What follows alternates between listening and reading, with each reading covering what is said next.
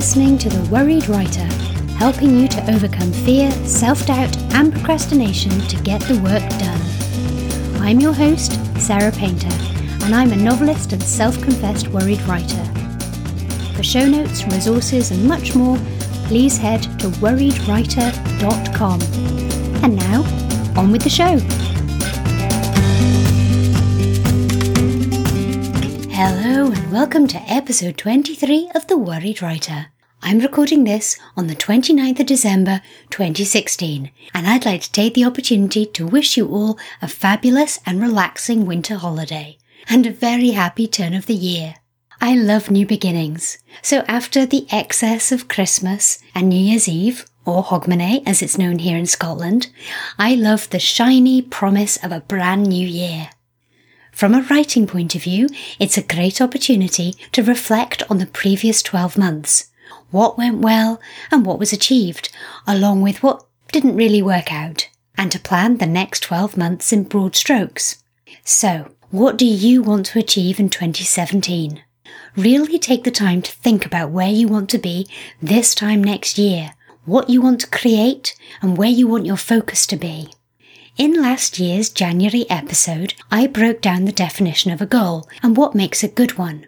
I'll link to that episode in the show notes, but this year I want to add another tip for goal setting. Taking the time to focus on why you want to achieve those goals. Now, this might seem obvious, but please don't dismiss it straight away. It's a really good way to check that you are facing the right direction and focusing on the things which really matter to you, and it has the added benefit of supercharging your motivation. For example, let's say your goal for 2017 is to finish your first novel. Take a moment to think why you want to do that. Really focus on it, maybe do some journaling or some free writing, or just daydream. Imagine how you'll feel when you finish. Imagine writing the end. Imagine looking at a stack of pages and knowing that those 90,000 words were all done by you and that you have achieved this dream of yours that you have had for so long.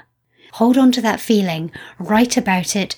It might seem a little bit silly, but at difficult times throughout the year, you will hopefully be able to conjure up that feeling, that image, and that will help you to keep on going. Okay, for another example, my main goal, as in the previous few years, is to write as much as possible. Not only is it my job, and I have ambitions with regard to the quality and quantity of the books I want to write and the financial goals that I wish to meet, but I am a happier person when I write. I also think it's the very best way to get better, and I really want to improve my story craft and to work on a variety of different stories in different genres and to stretch myself and keep on learning. So, my goal might be write three new books in 2017. Now that's measurable and can be broken down into manageable steps with a schedule. However, by writing down the reasons I want to write those new books, and by taking the time to imagine how I feel about achieving that goal and what it will do for me both personally and professionally, I consolidate my resolve. I also recommend that you write these reasons onto a big sheet of paper and put them above your desk so that you can refer to them regularly. There will be bad days. There will be I can't be bothered weeks and the dreaded moments when all you think and feel is what's the point? All we will need to do is to glance up at our reasons. We will be reminded in our own handwriting that we are happier when we write. Perhaps your reason is something else. Maybe you wish to honour your readers and get your stories out into the world. Maybe you want to pay off your mortgage. Looking at that reason written there above your computer will remind you. It will remind you of how important this is to you, that you have these other reasons for getting down to the daily grind. Let's face it, it can be a daily grind of getting the words done. Whatever the why might be for you, write it down. Please don't censor yourself. Your reasons for wanting to achieve your writing goals are personal and there is no wrong answer. Whatever motivates you, just be honest about it in the privacy of your own writing space and use its power to kick your backside throughout 2017. As I said, thinking through the reasons for your goals will also check that they're in line with what you truly want. Sometimes we can come up with a goal that really we have taken from somewhere else. Maybe we felt that that's something we should do, that we ought to do, that somebody else is doing, so therefore it must be a good idea. If you can't come up with solid reasons that are compelling and feel emotionally true to you, then you can adjust your goals or maybe just shelve them.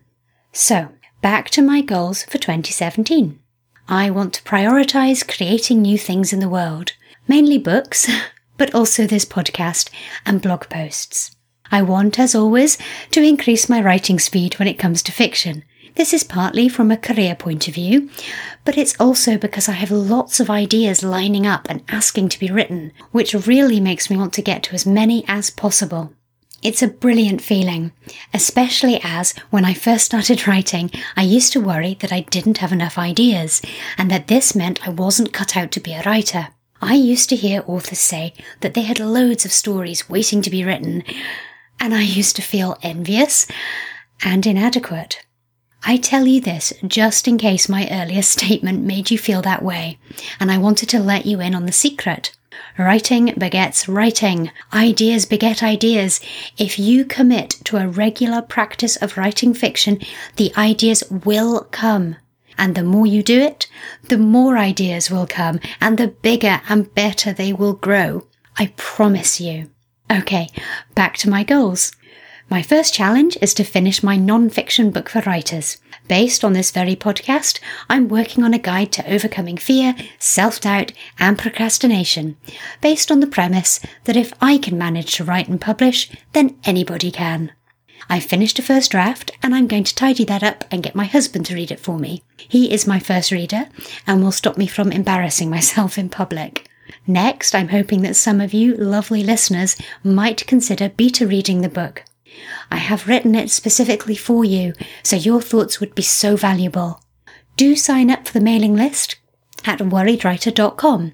Send a message through the website or drop me an email at sarah at worriedwriter.com to let me know if you are at all interested. If you do beta read for me, then I will send you a free copy of the finished book when it's published and will put your name in the acknowledgements as a token of my appreciation. I am expecting editorial notes on a book I finished in 2016, and once these arrive from my agent, I will rewrite the book, hopefully getting it ready for submission to publishers. This is a dark supernatural story and is such a departure from my other books that it will probably need a pen name. So, in 2017, in addition to rewrites and edits on the two novels I finished in 2016, I want to finish and publish the Worried Writer book and write a new novel. I also want to get The Secrets of Ghosts made into an audiobook and to explore the possibility of making the Worried Writer book into an audiobook too. I really do believe that audio is only going to grow, and I personally really enjoy listening to audiobooks. I also know that a lot of folk prefer their non fiction titles to be narrated by the author, so that's something I'm considering. In terms of community, one of my goals in 2016 was to make it to at least one real life bookish event, which I managed. I enjoyed it lots and I want to attend more writerly meetups in 2017. Another of my goals in 2016, which I achieved but feel it really is an ongoing thing, is to keep on with my learning. I am currently taking a course on the business of independent publishing to help me with the Worried Writer book but I will keep an eye out for other courses on both business and the craft of writing. A new goal for 2017 is to work on streamlining some of my processes. I don't feel that I'm being as efficient as I could be when it comes to some of the nitty gritty of my business, such as handling email or creating shareable images, organising my marketing, and, and so on.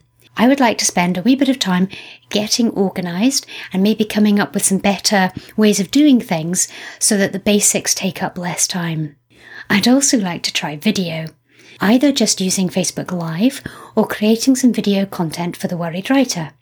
It makes me feel very nervous, um, but I do think it's a really nice way to connect online, and it could be really valuable in terms of teaching or mentoring others or just trying to be a supportive person while wearing my worried writer hat. With regard to the worried writer, I want to say a heartfelt thank you for your messages and support this year. I have gained so much through doing the podcast in terms of practical advice, which has helped me in my own work, an increase in my confidence through chatting to like minded people, and I really feel as if I've made friends too.